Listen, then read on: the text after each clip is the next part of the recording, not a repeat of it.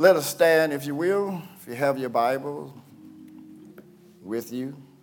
Today I, I'm preaching a surprise sermon for people who've been asking me to preach certain verses of the Bible. And today is Miss Barbara Stroud verse, and my personal assistant, she did not know that I was going to preach her verse today.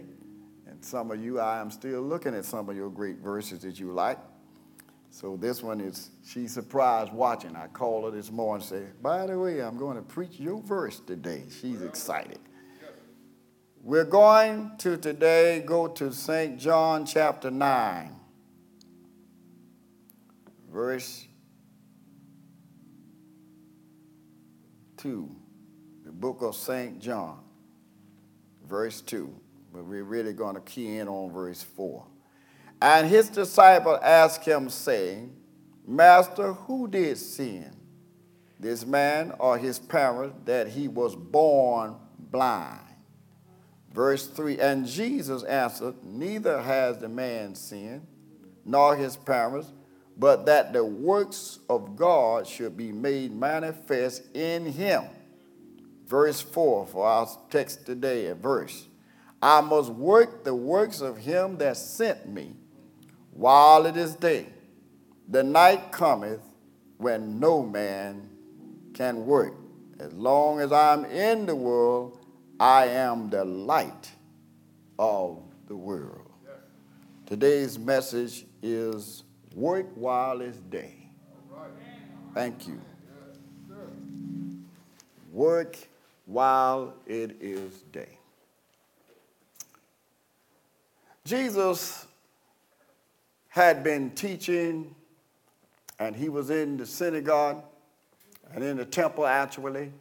And while he was teaching, they brought a woman up caught in adultery, and these uh, they were trying to trap Jesus to see what would his decision be when they caught this woman. They really didn't have no attention on her. They weren't thinking about her, but they had a trap set for Christ by bringing the woman up caught in adultery, and they asked Jesus what to do. They wanted to hear his answer, and that's a trap. Now, that was really a trap. If he had told them to stone the woman, they would have reported back that he's ordering people to be killed. And if he told them let her go, then you're not obeying the law of Moses. So that was a trap. I don't know how I could have gotten out of that. Whichever decision you make, you're in a trap. He said, All right, stone her. That's the law. Then they go back and tell the authorities he's ordering people to be killed. And then if he said, Let her go, then they're going to say, You're not obeying the law of Moses, that you're supposed to stone a woman. That's a trap. I think I remember telling the story about a man who one time was in a trap and they wanted to really get this scholar and mess him up. So they had a bird in their hand and say, hey, let's trap this scholar and mess him up. So they brought the man, uh, the old scholar down and sat him down and said, we got something we want you to do and make a decision. We're holding this bird here. What's your decision?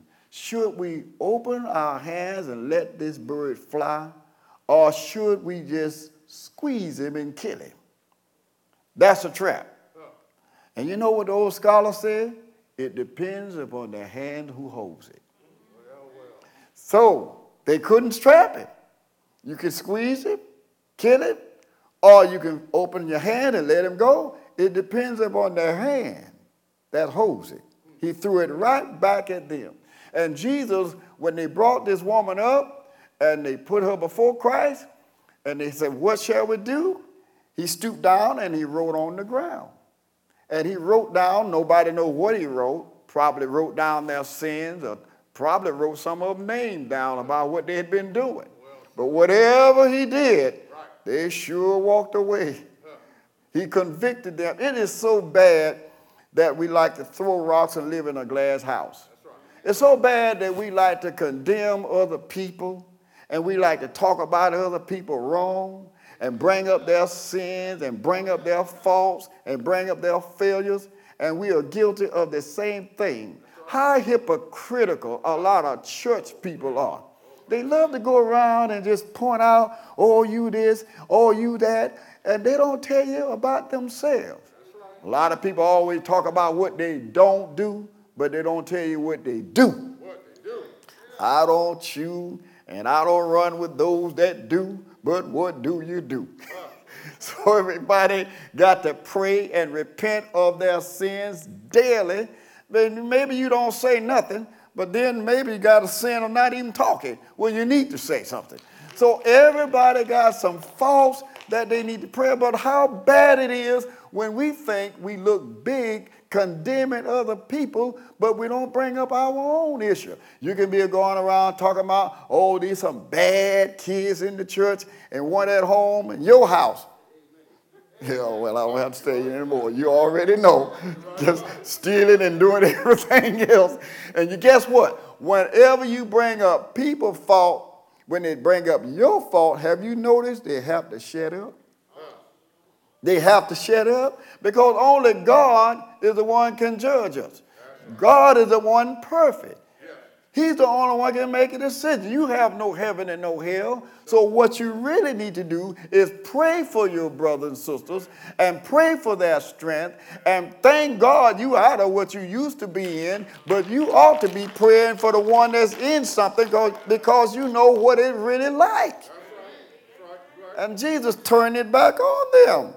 Either in Denver, they looked around. He said to the woman, Where are your accusers? She said, I have none, Lord. He said, Go, sin no more. Now, when Jesus had finished dealing with that, he started making, I don't want to spend too much time on it, I want you to see where I'm going. He started making claims about he being with the Father and the Pharisees and the Sadducees and those people that were really after him. They wanted to kill Jesus, and he kind of escaped out of their sight. Now, as he's moving along, walking along, he comes up on a blind man. And he walks up, and Jesus noticed this blind man. Now, I noticed the blind man didn't know Jesus because he couldn't see. But Jesus saw him. How many of you know you were blind one time and you couldn't find God, but he found you? Thank God you can look at your life and say, once I was lost in sin. A lot of people say, I found the Lord. God not lost, you lost. Amen. The Lord found you. And Jesus came along and he saw this blind man. And this blind man had been blind from birth. He was born blind. He had heard of the, the sun tiptoeing behind the vaulted dome drinking the dew from the mouth of a flower, but he never seen the sun. He's heard of the moon blooming in space like a yellow jonquil between the stars, but he never seen the moon. He heard of the stars twinkling like diamonds against the blue velvet sky, but he never seen the stars. He's heard of all these things, never seen his mother, never seen his father. He was born blind. I know some people went blind. This man was born blind. And guess what? When Jesus walked by and saw this blind man, the disciples said to Jesus, Master, who sinned? Who sinned that caused this man to be blind? Jesus said, Nobody sinned, but he's, he's blind for a purpose. I want to say a few things about that before I get into what Jesus said. There have been a lot of people that believe that the soul within the body in a mother's womb can still commit a sin. It's called a sin before birth. And there have been the Jewish uh, thoughts about that, that somebody sinned, and so they felt like when a child come to form, somebody in the family sinned. And of course, the Bible said, God said, I bring affliction upon you through your children because of your sins, or generation sin. But then a lot of people start saying, who did wrong? Always people thinking that when something going wrong with you, you did something wrong. And they feel like because, uh, you know, Jacob and Esau were fighting in the mama's womb before they were born, and because you have a soul as well as a body, that soul can still commit a sin. I don't get it, but some people believe that